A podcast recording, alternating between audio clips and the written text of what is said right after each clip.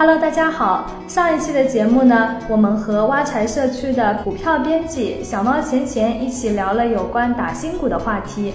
呃，我们分享了我们财友的打新经历，也介绍了打新股的一些具体的操作。那今天呢，我们还是和钱钱一起来看一看我们财主对于打新有什么常见的一些疑问。另外呢，也顺便分享一些打新股的技巧。嗯，我们一起来看一下。嗯，如我们有多个证券账户，呃，每个证券账户里都有持仓的股票，那我们可以打新的市值是怎么计算的呢？投资者持有的市值是以投资者为单位进行计算的。如果持有多个证券账户的，多个证券账户的市值是可以合并计算的，但是沪深两个市场的市值是不合并计算的。那就是打个比方，比方是说我有两个证券账户，我在第一个证券账户里呢有一千股的沪市的额度，在第二个证券账户里呢有两千股的沪市证券额度。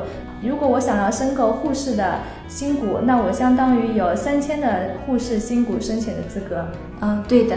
但是如果 A 账户是沪市的一千，B 账户是深市的一千，那么也就是各的，并不能合并计算。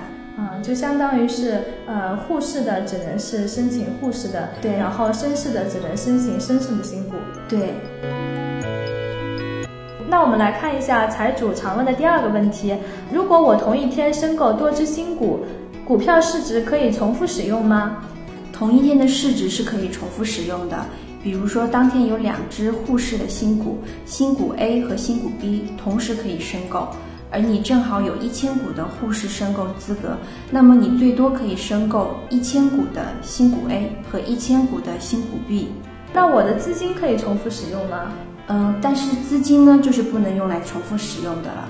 投资者对一个股票进行有效的申购后，相应的资金就冻结了，这部分的资金就不能再用来申购其他新股了。如果你还需要申购其他新股，就需要准备更多的资金去申购。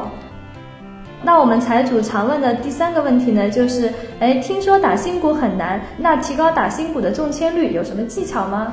其实打新的确有很多技巧。第一是打后发的新股，密集发行日或者后面两天的新股中签率会比较高。几只股票连续发行，选择发行时间靠后的股票，申购机会就比较大，这个比较容易理解。密集发行日，因为同时申购的新股多，分流了资金；而后面两天呢，因为我们申购的资金是需要冻结的，而前面的资金还没有回来，资金竞争没有那么激烈，中签的几率相对也会高一些。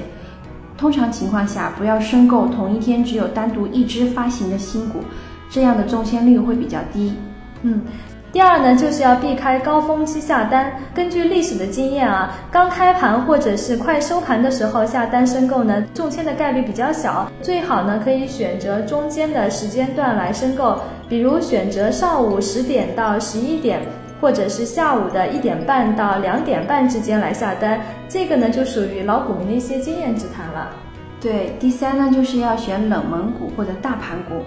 如果没有大盘股，那就退而求其次。找四千到五千万股以上的新股，大盘股中签率通常在百分之一以上，五千万到一亿股的中盘股中签率通常也就有百分之零点五到百分之一左右，三千万以上的小盘股中签率就更低了。那我们最后还有个技巧呢，是可以集中申购一只新股。参与新股的申购呢，资金会被冻结一段时间。那我们为了提高资金的利用率呢，如果一周里面同时发行几只新股的话呢，就选准一只全仓申购，这样的话呢，可以提高中签率。